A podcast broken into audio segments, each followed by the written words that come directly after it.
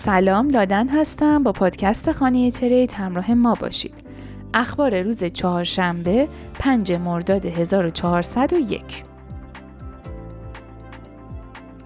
جلسه تصمیم گیری فدرال رزرو ساعت 22:30 امروز به وقت ایران برگزار میشه.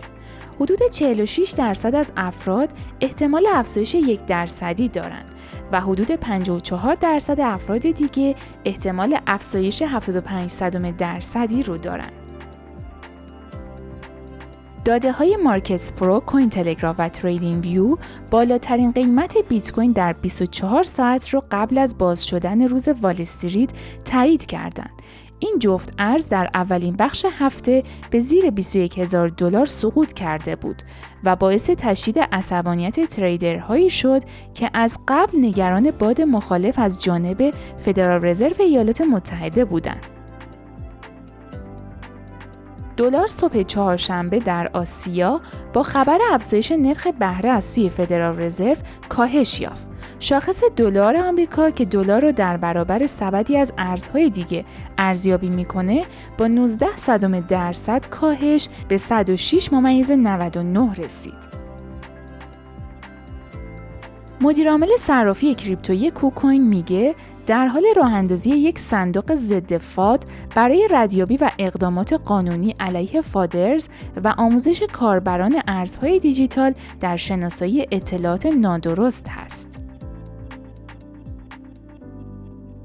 به نظر می‌رسه شاخص دلار آمریکا یا DXY پس از بازگشت قاطع روز سهشنبه وارد مرحله تثبیت شده. شاخص دلار آمریکا پس از افزایش 7 دهم درصدی در روز سهشنبه در محدوده نزدیک به 107 در معاملات صبح اروپا نوسان می‌کنه. سرمایه گذاران منتظر هستند تا فدرال رزرو تصمیمات سیاست پولی خود رو اعلام کنه.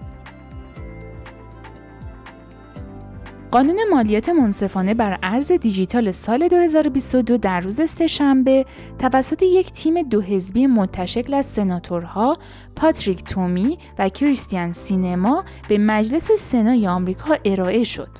گفته شده که این لایحه مشابه لایحه‌ای است که چندی پیش به مجلس نمایندگان ارائه شده بود و فقط یک تفاوت کلیدی داشت. این در حالی است که لایحه نسخه مجلس سنا این محدودیت معافیت مالیاتی رو به 50 دلار رسونده. اداره مالیات آمریکا به وضوح اعلام کرده که انتظار داره کلیه تراکنش های کوچیک همپایش و گزارش شوند. طلا صبح چهارشنبه در آسیا کاهش یافت. دلیل این کاهش خبر تعیین نرخ بهره آمریکاست که به طور کلی روی تمام بازارهای مالی تاثیر گذاشته. معاملات آتی طلا با 15 صدم درصد کاهش به 1 میلیون 715 هزار دلار رسید. دلار که معمولا معکوس به طلا حرکت می‌کنه، صبح چهارشنبه همسو با طلا کاهش یافت. دانشکده بازرگانی وارتون در دانشگاه پنسیلوانیا روز سهشنبه اعلام کرد که مؤسسه آموزشی آرستی برنامه‌ای با عنوان کسب و کار در اقتصاد متاورس رو در این مجموعه برگزار می‌کنه. دانشکده وارتون برای این دوره شش هفته‌ای که به صورت آنلاین و با تمرکز ویژه بر سرمایه گذاری و ایجاد بازده تدریس میشه، مبلغ 3800 دلار دریافت می‌کنه. امروز نفت در آسیا افزایش یافت که با کاهش بیش از حد انتظار در ذخایر نفت خام آمریکا تقویت شد. معاملات آتی نفت برنت با 7 صدم درصد افزایش به 99 ممیز 53 دلار رسید و معاملات آتی نفت خام WTI با 38 صدم درصد افزایش به 95 ممیز 34 دلار رسید.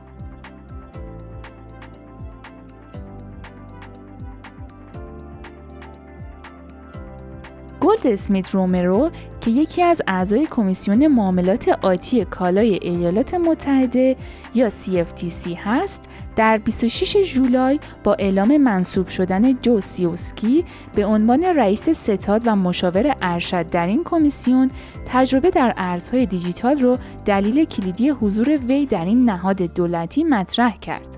که شامل تجربه 14 ساله در CFTC، کمیسیون بورس اوراق بهادار ایالات متحده و صندوق سرمایه گذاری ارز دیجیتال پنترا کپیتال میشه. صرافی کراکن به دلیل اینکه برخلاف تحریم های آمریکا به کاربران در ایران اجازه داد و ستت دارایی های ارز دیجیتال رو داده تحت تحقیقات فدرال رزرو قرار داره. تحریم ها علیه ایران یکی از ویژگی های مکرر سیاست ایالات متحده برای بیش از سه دهه بوده. دونالد ترامپ رئیس جمهور سابق آمریکا در سال 2018 پس از خروج از توافق هسته‌ای ایران تحریم ها را مجددا اعمال کرد که به گفته او نتوانست برنامه موشکی این کشور رو محدود کنه. این تحریم ها به این معنی بود که شرکت های آمریکایی که ارتباطات تجاری با ایران داشتند باید عملیات خودشون رو متوقف کنند. پیش بینی میشه که بازار جهانی خودپرداز ارزهای دیجیتال طی پنج سال آینده با سرعتی فزاینده رشد کنه و تا سال 2027 به نیم میلیارد دلار برسه. سرمایه گذاران نهادی با تمرکز عمده بر بیت کوین، اتریوم، کاردانو و سولانا روی بهبود بازار ارزهای دیجیتال شرط بندی می کنند. به طوری که محصولات سرمایه گذاری دارایی دیجیتال در هفته گذشته 27 میلیون دلار و هفته قبل از اون 343 میلیون دلار ورودی رو ثبت کردند که مجموع اون در یک سال گذشته به 394 میلیون دلار ورودی می‌رسه. و خبر آخر یکی از بزرگترین سهامداران صرافی ارز دیجیتال کوین بیس به دلیل اینکه رگولاتورها این شرکت را در مورد معاملات داخلی مورد بررسی قرار میدن حجم عظیمی از سهام خودشون رو به فروش رسوندند. مرسی که همراه ما بودین تا پادکست بعدی خدا نگهدار.